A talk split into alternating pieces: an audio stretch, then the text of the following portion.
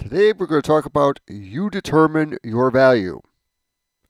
Now, you know, it's pretty easy to get depressed, and then when you get depressed, you start seeing yourself as worthless. That's not a place you want to go. You are very valuable, and valuable in many different ways and many, many different situations.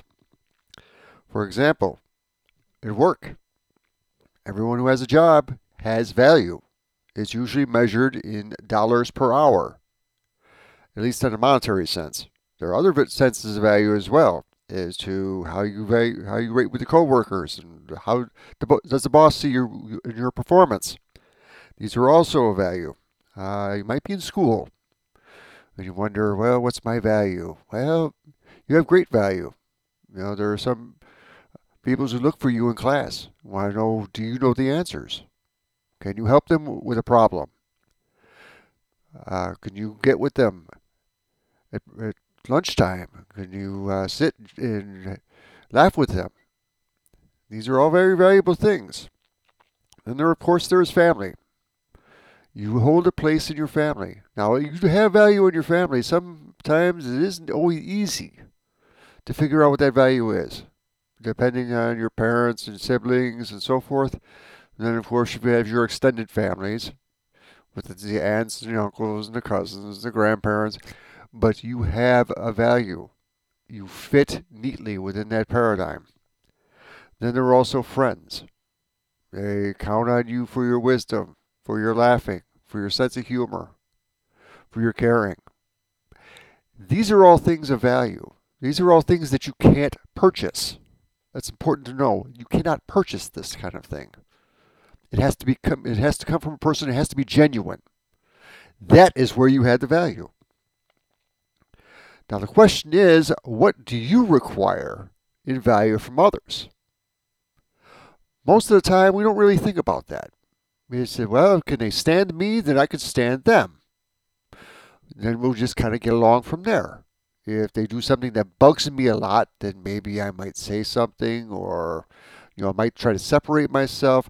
But there is a type of thing that you have to have to keynote here.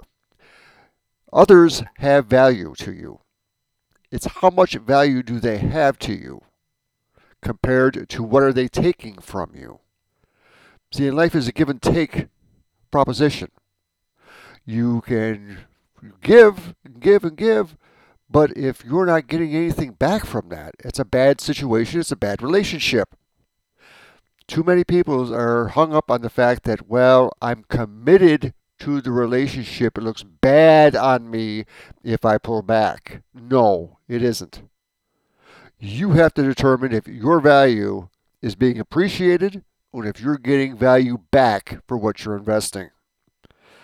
Now, it kind of sounds like uh, might be like a stockbroker or an investment uh, person. You know, talking about uh, you know you investing and what are your what is your return on your investment, but that is precisely how life goes.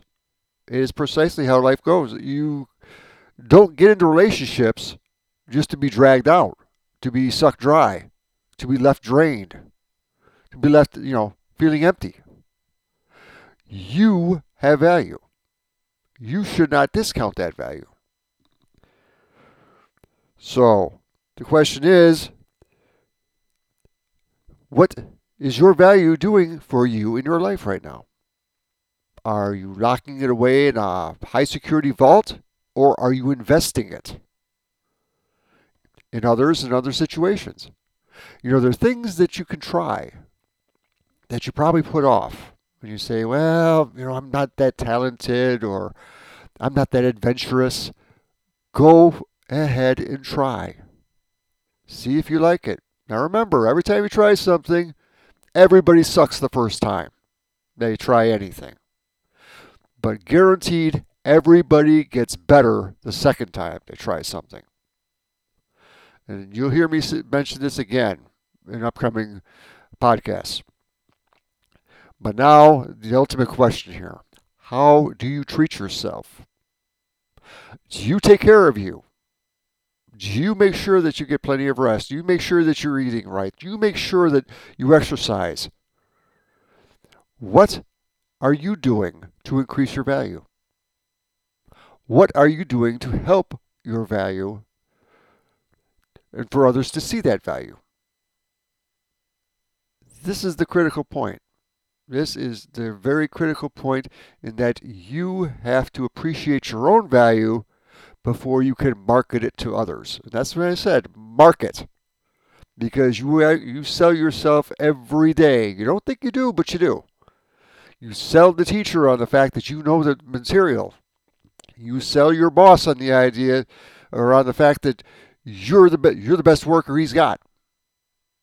You sell a potential employer that his business will increase and his company will uh, retain greater value if they hire you. You constantly sell yourself. So don't sell yourself short. Now, I also like to remind you that I have two books out there. One is, the first one is called O C C D, Root of the Poisonous Tree. The second is called O C C D, Addressing the Issue.